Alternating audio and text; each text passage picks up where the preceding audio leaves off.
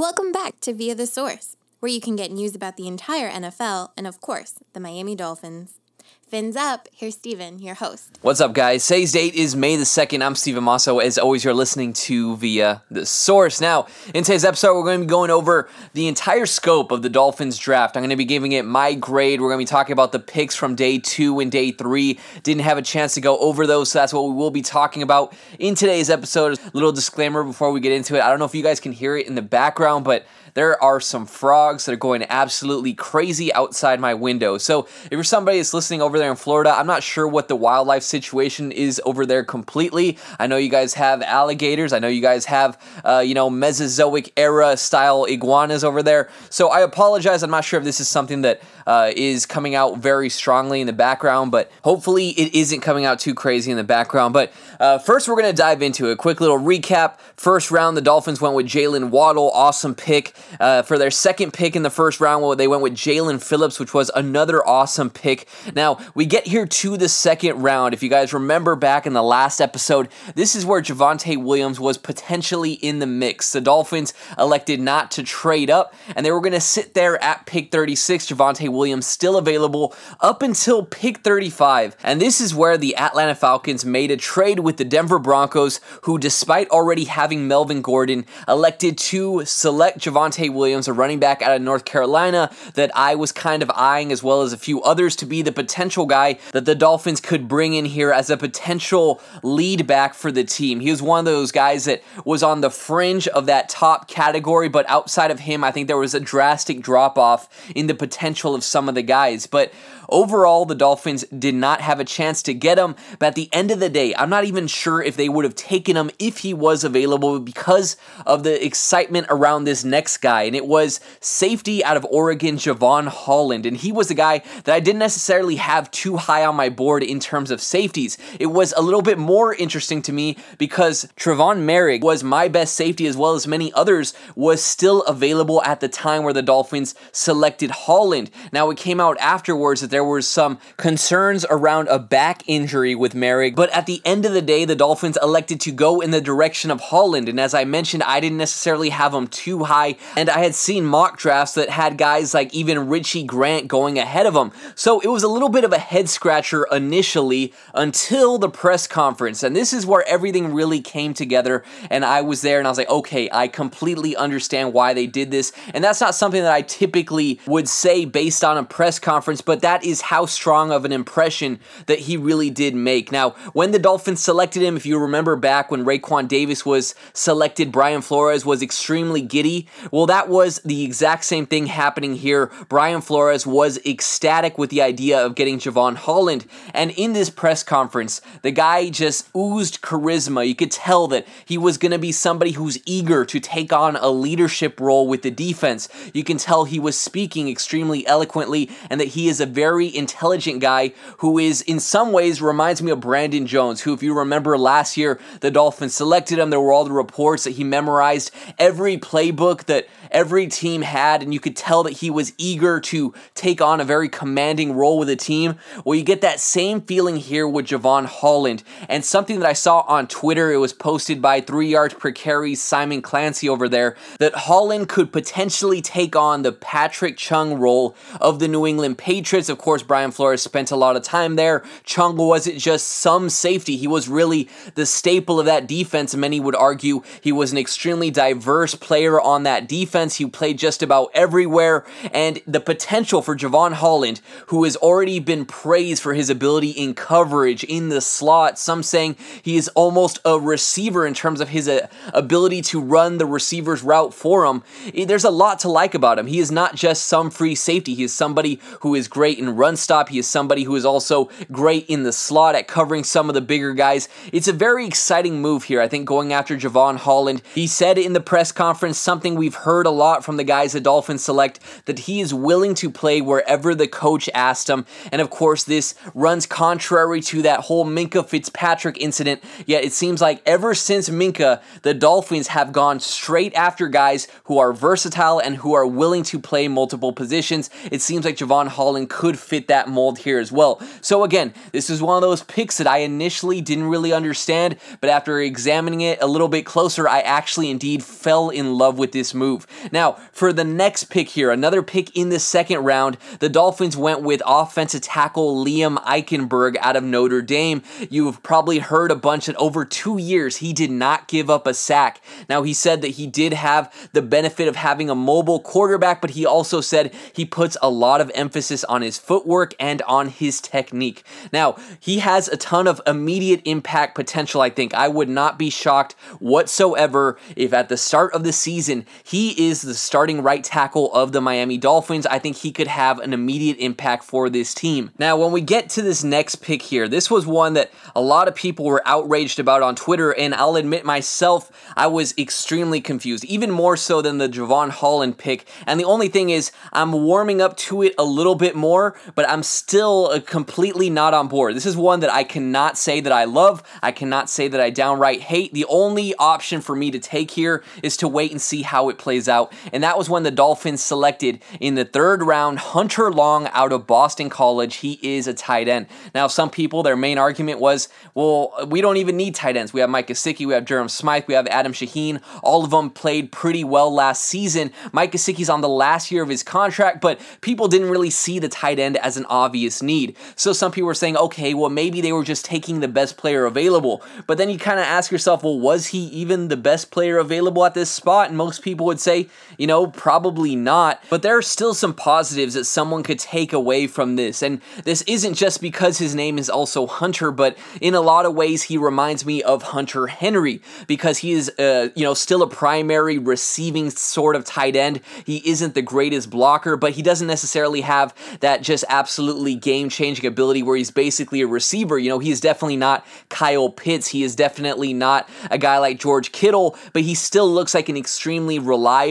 and efficient receiving tight end. So I still think he could be beneficial in those aspects. Brian Flores, as I mentioned in the uh, episode two days ago, well, you know, he came from a Patriot system that really emphasized a two tight end system. If there's anybody who has seen a lot of tight ends and knows their worth, it would be a guy like Brian Flores who has gone up against him a ton. So I do trust his judgment on this one. I am a little bit concerned because I do think there were other needs that could have been addressed and maybe guys who are uh, on the table who could have been better than this pick. I definitely understand to some degree people being frustrated with this move. And again, the only thing I can say is hopefully it pans out. I'm not expecting him to have an immediate impact this year. Tight ends in general definitely uh, don't really have breakout seasons in their rookie year. It, le- it usually takes them at least a year or two until they acclimate to the NFL and really take on a bigger role, as we've seen with guys like Travis Kelce, with Zach Ertz, with Dallas Goedert. It doesn't really ever happen straight out of the gate for tight ends.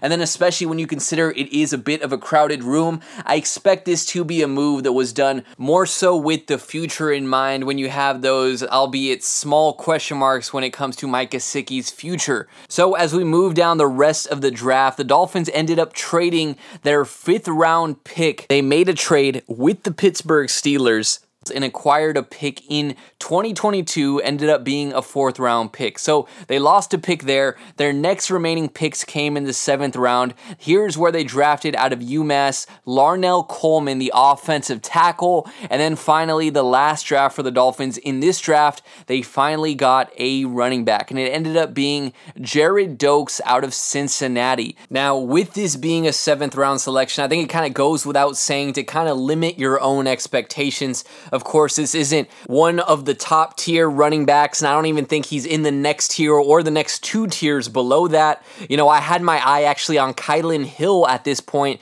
out of Mississippi State. I thought he would have been a good addition, but instead the Dolphins elected to go this route. So again, a seventh round pick, you definitely have to limit your own expectations and not really expect him to be competing for any sort of lead back unless things go uh, terribly wrong throughout the season. But when you look at him, you kind of get this feel, things that kind of noticed from him. In some ways, he reminds me of James Robinson of the Jaguars. In other ways, he reminds me of kind of a younger version of Jordan Howard when he was actually productive back with the Chicago Bears. Uh, they, he displays a terrific burst. He doesn't waste a lot of time behind the line of scrimmage. One knock, if you remember, that I had on Myles Gaskin was in those short yardage situations, he kind of bounced around a little bit too much. He hesitated a little bit too much in instances where you would rather have a guy that just hits the hole and goes and gets the yards he can can. And that appears to be the style of play that we get here with Gerrid Doaks. He is a guy that if the hole is there, he's going to hit it hard. He isn't going to hesitate. He has a pretty solid looking burst, but in that, he does lack a little bit of the breakaway speed. It doesn't look like he was able to capitalize on a lot of those uh, long rushing attempts. He made several highlight reel catches where he caught the ball with one hand, which was extremely impressive to watch. And he had also tweeted that if you want a guy who's going to protect your quarterback, then you should draft him. And with that being said, there were some instances where he laid some pretty good hits on the guys who were blitzing in towards the quarterback. So again, limit your expectations here. I'm sure this isn't the running back that many Dolphin fans were hoping to get here,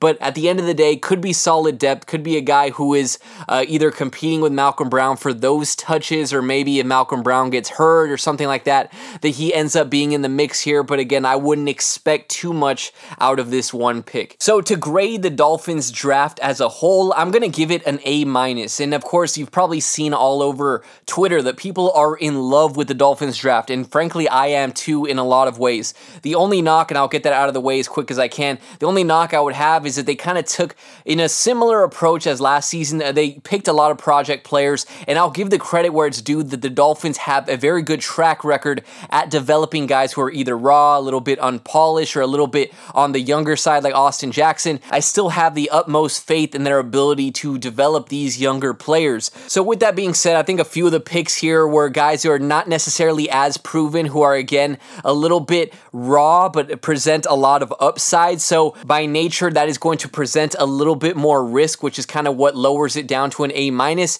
But on the picks that I liked, I really, really liked. Like the Jaylen Waddle pick is awesome. The Jaelan Phillips pick is really good, aside from the whole injury thing right there. I'm a big fan of the Jevon Holland pick. It really did grow on me extremely quickly. But then from that point forward, you know, as you expect to go down the later rounds, it seems like the Dolphins trended more towards making those moves again. The ones that if they pan out, they'll look like a genius, but if they don't work out, people are going to be looking at them a little bit sideways and say, uh, you might have w- uh, wasted a pick on that one. So from that standpoint, I'm going to give them an A minus, which is still extremely respectable, something that I'm still extremely happy with, and I think most people should be. I think overall it was an awesome uh, draft to watch this year. Now, for this next point, I want to preface this by saying this isn't coming from a place of homerism. I'm trying to be objective here, but I don't understand this overcritical nature when it comes to running back Myles Gaskin because I think he had a pretty good season. Was it spectacular? No, but I think people are being way too hard on Myles Gaskin and way too eager for him to be replaced, thinking the Dolphins have to make this grand gesture in order to have success in the ground game when I think he had a pretty good season. Did he do good in the season finale against Buffalo? No, but nobody really did. But before that, against Las Vegas, the guy had over 160 total yards and put the team on his back. In the game before that, he had over 140 total yards. There was a ton of things to love about Myles Gaskin, and I think something that people need to recognize about this situation is that the Dolphins last year had an offensive line that was interchanging three different rookies on here. And aside from that, even the veterans that were at the offensive line, they were far from elite. They were solid at best. And then you add in there that they were in a Chan Gailey system that severely lacked any sort of creativity. For half the season, they had a rookie quarterback who didn't even have an offseason to really prepare for the year. And then don't even get me started on the whole receiver situation where guys were dropping like flies and there wasn't any semblance of separation. The Dolphins were basically becoming one dimensional and teams didn't even have to worry about them passing on them and can focus on the run. What people need to recognize is the 2020 Dolphins were not a conducive spot for any running back to thrive. Aside from maybe a few outliers like a guy like Derrick Henry or maybe Christian McCaffrey, I don't think any running back that you really put on the 2020 Dolphins roster, I don't think they were going to be in a position to succeed just given all of those other factors. So, if you take into consideration all of those factors and how the Dolphins addressed them, you know, their rookies at the offensive line now have even more experience and it's reasonable to think that they're only going to get better. They added another rookie here at the offensive line who could have some sort of immediate impact here. Tua has another year under his belt, has another offseason to prepare. Of course, he is also going to get better. You're going to have a new offensive system, which I can't imagine is any worse than Chan Gailey. And I think the biggest factor here is that the Dolphins added not only some receiver talent, but they added guys who have absolute absolute burners and could keep the defense on their toes. That should open up the running game a ton. So I think it's very hard to imagine any sort of situation here where Myles Gaskin is any worse. I don't see how he could possibly regress. I think even him being just as good as last season might be a stretch to think. And there is an extreme amount of potential for Myles Gaskin to be even better than he was in 2020. And again, was he elite in 2020? Was he spectacular? No. But he was good. And if he is better than good, I think that should be good enough. And I think one thing that kind of plagues us a little bit as Dolphin fans, the same way that we were able to watch Dan Marino for years, that set a standard for us to expect when we watch our quarterbacks. But in the same way, we had Ricky Williams to watch for years, and he was about as good as it gets at the running back position. But what people need to recognize not only is the game changing, but you don't necessarily need the absolute top premier running back now to win in the NFL in 2021. If you have solid pieces in play at the other spots of the offense, then having a solid ground attack is usually enough to get you into the playoffs and beyond. So overall, I think people are being way too critical when it comes to evaluating Myles Gaskin.